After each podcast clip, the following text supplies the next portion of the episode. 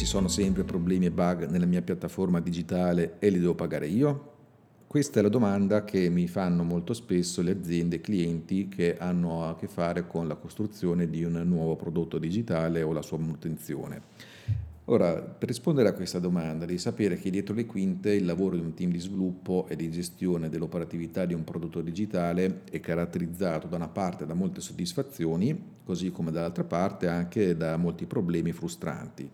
E dal punto di vista delle soddisfazioni, una di quelle che personalmente mi stimolano di più è quella di poter creare spesso da zero qualcosa che genera un risultato anche molto rilevante per un cliente come potresti essere appunto te. Eh, d'altra parte tra le frustrazioni ci sono invece quelle relative al fatto che è sempre impossibile produrre software senza difetti o riuscire a servire sempre correttamente una richiesta operativa di un utente. Eh, anche per un perfezionista, anche con le migliori intenzioni, questo non avviene mai. E così come anche riuscire a far sì che un'infrastruttura abbia un uptime del 100% in un anno è pressoché infattibile in ultima istanza antieconomico uptime del 100% significa che praticamente non cade mai e non ci sono incidenti di nessun tipo.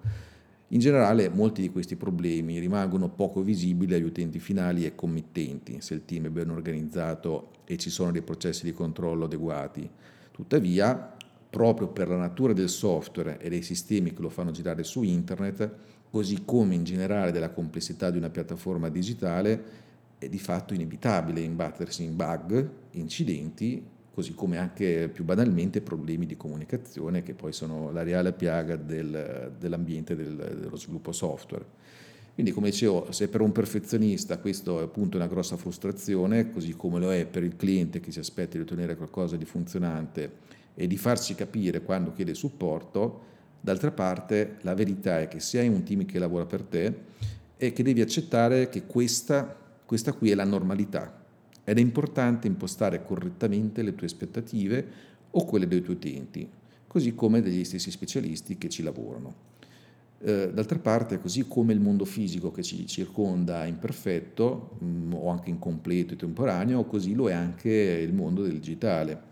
D'altronde è del tutto evidente a chiunque abbia mai scritto un programma o abbia provato a gestire un progetto di sviluppo, e molto probabilmente è capitato anche a te, se ascolti questo podcast, che avviene che non importa quanto ci si impegna e quanto si sia circondati da esperti, il software ha comunque dei bug. Alcuni vengono scoperti, altri no, ma sono comunque esistenti. Allora l'obiettivo deve essere quello di sviluppare e gestire software e sistemi in modo da minimizzare queste imperfezioni, che purtroppo ci saranno a prescindere. Allora, da questo punto di vista, eh, volendosi limitare allo sviluppo software, ci sono eh, delle pratiche e dei metodi che assicurano un'elevata qualità e che aiutano a mitigare la presenza di queste anomalie. Ad esempio, eh, una di queste pratiche è il test driven development, dove eh, cosa avviene? Che praticamente eh, paradossalmente si scrivono dei test ancora prima di realizzare il codice. Dopo, solo dopo si scrive il codice in grado di far passare questi test è paradossale, sembra una cosa eh, che non può funzionare, invece eh, è il giusto metodo per eh, far sì che eh, praticamente il codice che stiamo scrivendo faccia quello che ci si aspetta e soprattutto a dimostrarlo. Inoltre serve a intercettare future regressioni, che in sostanza significa tornare indietro in termini di qualità quando si scrive codice che impatta in quello già esistente. Eh, il classico problema, eh, hai fatto questo, l'hai sistemato dopo che hai trovato un bug, poi lavori su qualcos'altro e viene fuori di nuovo quel bug. Questa qui è una regressione e con i test automatici questo eh, lo andiamo a evitare. E come beneficio ulteriore, il fatto che il codice sia scritto in un modo facilmente testabile è un segno che potenzialmente è anche ben architettato e progettato anche se questa non è sempre una garanzia, sia chiaro. Questo cosa vuol dire con questo? Che per essere testabile il codice deve essere scritto in un modo che costringe, tra virgolette, i programmatori a non prendere una serie di brutte scorciatoie, perché altrimenti poi il codice, per tanti motivi che adesso non voglio elencare, dopo diventa proprio non testabile. E inoltre, dopo aver scoperto e sistemato un bug, come dicevo prima, andrebbero scritti anche i test per verificare che questi bug non si presentino più. Un'altra pratica molto importante eh, per evitare buona parte di questi problemi è quella del pair programming, cioè quella di programmare in coppia lavorando assieme sullo stesso codice, alternandosi nella scrittura. Questo aiuta molto nel far sì che uno sviluppatore si accorga di un problema anche se l'altro programmatore nella coppia non se ne era accorto. In più i buchi nell'esperienza di uno dei programmatori sono più facilmente coperti a questo punto dall'esperienza dell'altro e viceversa. Anche un programmatore molto esperto ha inevitabilmente delle lacune, questo è del tutto normale perché l'ambito del digitale è talmente vasto, come quello anche più nello specifico dello sviluppo, della gestione dei sistemi, che è difficilmente pensabile che una persona per quanto esperta possa realmente sapere tutto. Allora eh, lavorare in coppia eh, ha anche questo grosso beneficio qui. Purtroppo quello dello sviluppo in coppia è quasi sempre visto dai clienti e da chi gestisce un gruppo di lavoro come un grosso spreco di risorse, praticamente come un raddoppio di costi, perché dici eh, sono due persone a fare la stessa cosa, eh, sto spendendo più di quello che in realtà eh, può fare uno solo di questi sviluppatori. Ehm, in realtà, se questo è ciò che pensi, devo dire che ti stai sbagliando di grosso. Il pair programming non aumenta i costi, li riduce il problema nasce dal fatto di contare le ore, tra virgolette, invece che apprezzare la qualità e i minori problemi che ci saranno eh, facendo invece risparmiare le tue di ore. Okay? Un altro metodo per migliorare la qualità del software è quello di sottoporlo alla cosiddetta integrazione continua, che in termini tecnici viene chiamata continuous integration. Quando cioè il codice viene inviato nel cosiddetto repository remoto, oppure ad intervalli con una certa frequenza, ad esempio una volta ogni ora, ogni mezz'ora, ogni due ore, a seconda della frequenza dello sviluppo, ecco, a quel punto eh, il sistema di continuous integration lancia i test in automatico senza che debba farlo manualmente qualcuno. Se ci sono problemi e il software non passa questi test, non può neanche essere inviato in produzione. Ma anche impiegando tutte queste pratiche, come tante altre, è del tutto realistico pensare che ci possano comunque essere dei casi mancanti, come dei problemi latenti che si scoprono successivamente o dei veri e propri errori di progettazione. Oppure un'altra cosa che avviene spesso è che magari potrebbe essere sfuggito un requisito del committente che magari non è neanche mai stato espresso né raccolto correttamente eh, o ancora solo dopo averlo realizzato ci si accorge che il sistema ha un comportamento che non è realmente quello desiderato, anche se magari tecnicamente è perfetto e corretto. Eh, chiaramente oltre ad essere imperfetta una piattaforma digitale soffre anche essere, del problema di essere del tutto diciamo, temporanea e volatile. Ecco. Eh, però per capire meglio cosa intendo eh, possiamo fare un paragone con diciamo, la versione più antica di questo problema che chi è più grande magari conosce sicuramente. Ecco, ad esempio tanti anni fa mh, i programmi, dati venivano memorizzati su floppy disk e hard disk che avevano la tendenza a corrompersi oppure a smagnetizzarsi e comunque neanche oggi in realtà le memorie sono del tutto sicure. Eh. Oggigiorno questo però è un problema molto meno sentito, sia perché si usano supporti e file system più affidabili oltre ai sistemi ridondati, sia perché molti di questi dati e codici si sono spostati sul cloud. Quindi da problema tuo è diventato problema, almeno in teoria, ma non sempre nella pratica, di qualcun altro. No? Eh, però si verifica comunque ad esempio in forma di esempio, migrazioni di piattaforme oppure aggiornamenti che possono fare perdere informazioni e così via. Eh, ad esempio nuove versioni di linguaggi o l'utilizzo di piattaforme che ad un certo punto non vengono più supportate rendono più concreto questo problema della temporaneità. Uh, un'azienda che ha realizzato qualche anno fa la propria piattaforma digitale, fino a poco tempo fa perfettamente funzionante, si potrebbe trovare nelle condizioni di doverla modificare aggiungendo nuovi componenti o integrarsi a sistemi terzi che richiedono tuttavia la versione aggiornata del framework utilizzato per costruire quella piattaforma. Quindi è del tutto possibile e frequente che se il framework il CMS a qualche anno non è mai stato aggiornato, come avviene poi spesso, poi non sia più possibile effettuare questo tipo di operazioni senza un grosso e costoso lavoro di migrazione. E peraltro questo è un problema anche in termini di sicurezza. Avere codice non aggiornato o non aggiornabile ed espone ad attacchi di ogni genere, che più passa il tempo più sono costosi per l'impatto devastante che possono avere, visto che si sta spostando quasi tutto sul digitale. Non si può risolvere questo problema di temporaneità, ma lo si può mitigare riducendo ad esempio la quantità di sistemi terzi integrati, ad esempio componenti, librerie di codice, API esterne, eh, così come utilizzando gli strumenti di package management, ad esempio in PHP c'è il Composer, NPM per JavaScript e così via. Inoltre, se ci si aspetta che la propria piattaforma continui ad essere sicura e sempre pronta per essere migliorata ed estesa, allora è necessario pianificare del tempo per un'adeguata manutenzione, ad esempio aggiornare i pacchetti software che la compongono, per migrarla quando necessario a una versione del framework o prodotto utilizzato alla base. Non è un qualcosa che puoi pensare di accantonare perché magari non c'è budget in quel momento o perché ci sono più funzionalità più importanti da consegnare. Ti assicuro che quando arriverà il momento sarà troppo tardi e sarà sicuramente un bagno di sangue che sistemare ti costerà molto di più che se non fosse stato fatto a tempo debito. Infine non accade quasi mai che un prodotto sia realmente concluso e che ogni funzionalità sia stata realizzata. Questo perché chi ha in mente un prodotto ha tipicamente più idee di quante risorse ne abbia per realizzarlo e se sei un imprenditore o un manager sono abbastanza sicuro che questo descrive anche la tua situazione, non, si fugge da questo, eh, o anche perché una volta che un prodotto arriva nelle mani degli utenti, poi quelle che erano molte delle assunzioni iniziali che hanno portato a realizzarla, eh, a un certo modo si rivelano non più adeguate, se non addirittura errate.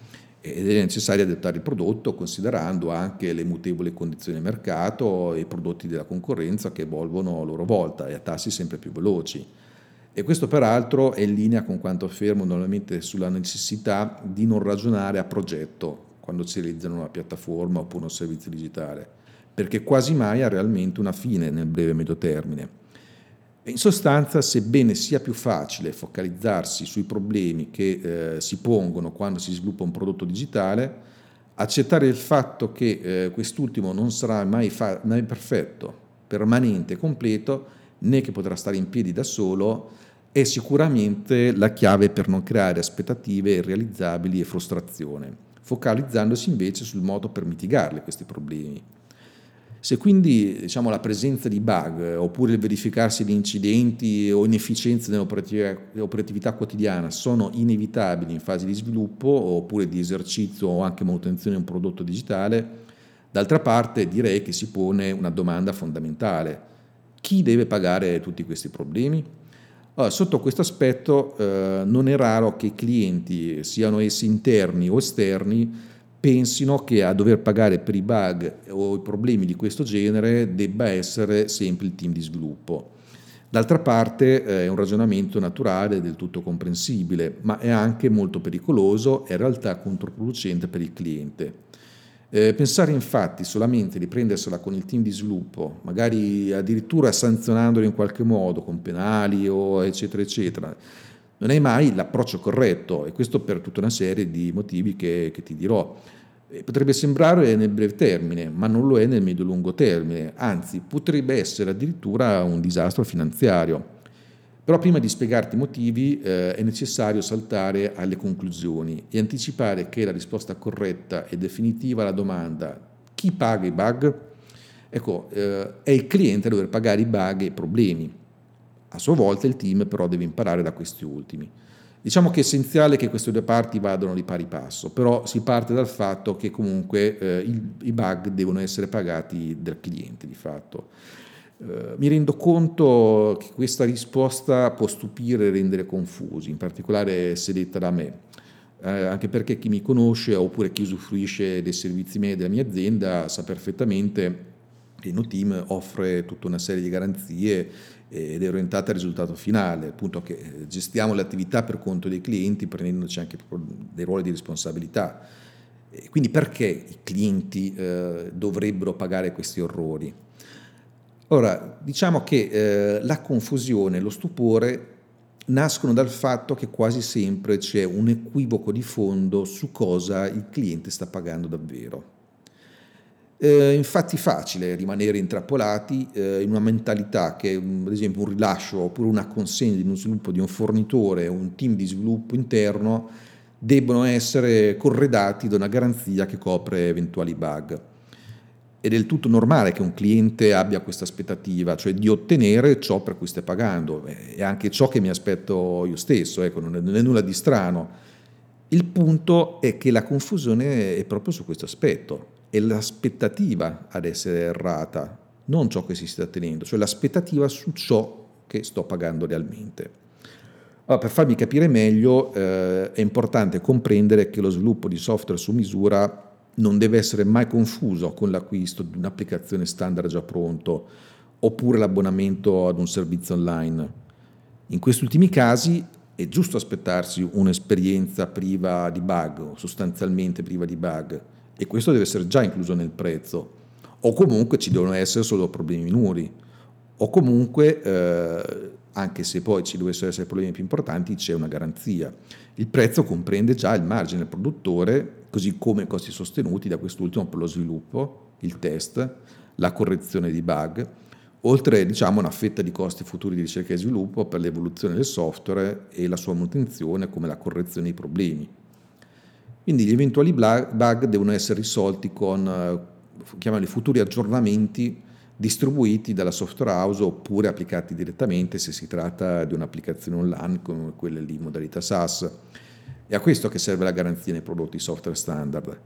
Quando invece si lavora sulla progettazione e sullo sviluppo di un software o di un'infrastruttura su misura, come avviene normalmente in un progetto digitale complesso, allora si sta pagando qualcosa di ben diverso. Questo soprattutto se stiamo parlando della primissima versione del prodotto oppure di nuove caratteristiche importanti in un prodotto già esistente. Allora, in questi casi eh, l'azienda che commissiona lo sviluppo e la manutenzione corre sempre una serie di rischi molto importanti ad esempio quello di costruire il prodotto giusto, eh, molto spesso avviene invece il contrario, si costruisce un prodotto che non è realmente quello che può funzionare sul mercato, così come anche il rischio di finanziarlo, pianificarlo correttamente, eh, oppure integrarsi con l'esterno o ancora impiegare degli approcci e soprattutto delle tecnologie che ancora non sono consolidate, se addirittura sono ancora del tutto da dimostrare. Eh, la nuova versione del framework della libreria, di quella tecnologia, eccetera. Avviene tutti i giorni questi. Allora, tutti questi rischi si presentano praticamente in ogni prodotto o servizio digitale degno di nota. Quindi, per capirci, il motivo vero per il quale si paga un tip tecnologico è quello di mitigare questi rischi, non quello di renderlo finanziariamente responsabile se qualcosa va storto in uno di questi punti che ho elencato. E da quindi da questo punto di vista non bisogna fare confusione tra rischio di impresa, che è per lo più a carico del committente, e rischio tecnologico, che invece è per lo più a carico del team di sviluppo. Diciamo, chi si occupa di sviluppo eh, non, è, non, è, nel business delle assicurazioni, ecco, quindi non può garantire sul fatto che il prodotto, per come è stato ideato dalla, dall'azienda, possa poi veramente funzionare. Okay? Però eh, per questi motivi che eh, un, diciamo, un'iterazione di sviluppo o un rilascio non corrispondono automaticamente alla garanzia di ottenere un prodotto finito e senza bug. Ora in questo contesto è il team che deve dare il massimo nel costruire un prodotto di qualità e quest'ultima si ottiene nel lungo termine grazie a ciò che si scopre ad esempio da prototipi, rilasci in beta e soprattutto dei veri e propri rilasci pubblici, quindi quelli in produzione. Allora, in questo caso i bug vanno trattati come un risultato inevitabile che si scopre diciamo, in un ciclo più lungo nel processo di sviluppo rispetto a quello delle singole iterazioni di lavoro, che possiamo chiamare sprint, iterazione e così via, diciamo, con un ciclo di vita diverso. Come dicevo prima, però, è importante che il team sia focalizzato sulla qualità, e che faccia tesoro dei problemi affrontati come dei bug risolti. Ora, solo in questo caso dovresti essere disposto a pagare i bug di tasca tua. E per capire se questo è il caso, devi assicurarti che il team usi le tecniche e le pratiche corrette, che sono quelle che poi ho elencato prima. Mi riferisco quindi, ad esempio, alla creazione di test automatici con una più ampia copertura possibile del codice scritto, all'utilizzo della continuous integration, al pair programming e così via. Chiaramente solo se il tuo prodotto è un collaborato e il tuo team non segue queste pratiche che sono orientate alla qualità, ecco, in quel caso dovresti proprio rifiutarti di pagare i bug e quindi dovresti alla fine sbarazzarti del team stesso.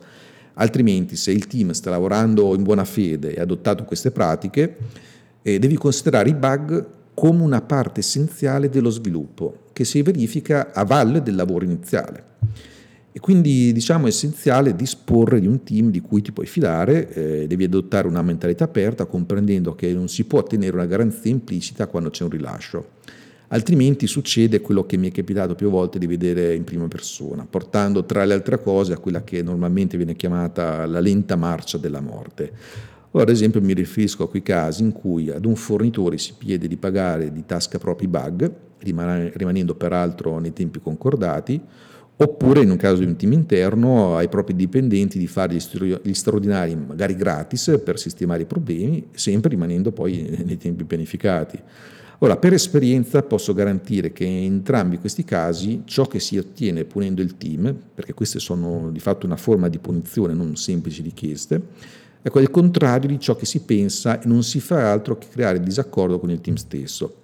Ora, chiaramente sempre rimanendo nella premessa che si sta avendo a che fare con un team credibile e non con degli incompetenti, questo è importante, ecco, in questo caso si può dare per scontato che gli sviluppatori stiano usando le best practice e soprattutto il proprio giudizio professionale per bilanciare la qualità con le esigenze delle consegne. Questa è una parte molto difficile eh, che si costruisce nel tempo, quindi ecco perché eh, parlo di giudizio professionale. Quello che succede quando si penalizzano però gli sviluppatori, quando ci sono dei bug, eh, è che questo giudizio professionale viene compromesso perché eh, gli sviluppatori poi in reazione, in reazione danno troppa importanza alla qualità eh, in senso negativo. La qualità è positiva, ma quando poi si ne dà troppa importanza succede che eh, il risultato è che lo sviluppo procede in modo più lento. Questo perché il team avrà paura delle conseguenze di altri errori e esagererà con i test automatici, ad esempio, andando ben oltre al proprio senso dei cosiddetti rendimenti marginali, cioè oltre al punto per il quale eh, questo sforzo non vale la pena, risultando quindi in costi eccessivi rispetto ai risultati. E qui ho visto persone terrorizzate che dedicavano ore di analisi eccessivamente approfondite, arzigogolate per evitare eh, possibili tirate di orecchie con il morale a pezzi, però alla fine in realtà un rendimento al minimo. Un altro effetto collaterale è quello d'altra parte di incentivare il team di fatto a non cercare bug in fase di sviluppo, soprattutto per non doverne dare evidenza. Questo porta poi a problemi successivi ancora più gravi quando il software è in produzione magari e a quel punto correggere l'anomalia diventa molto più costoso che non eh, averle trattate quando era il momento, il momento più giusto. Quindi in conclusione, per ottenere un prodotto di qualità bisogna accettare che ci saranno dei bug e che bisogna incentivare gli sviluppatori a trovarli e a metterli nel cosiddetto backlog, che è la scaletta di lavoro ordinata per priorità. I bug vanno quindi trattati come gli altri task, vanno stimati quando opportuno e vanno messi nel backlog come se fossero delle normali funzionalità da sviluppare ai quali dedicare tempo e risorse da pagare. Per fare questo è importante lavorare con un team di persone capaci e quindi finanziarlo per lasciargli dare il massimo nel costruire il tuo prodotto digitale.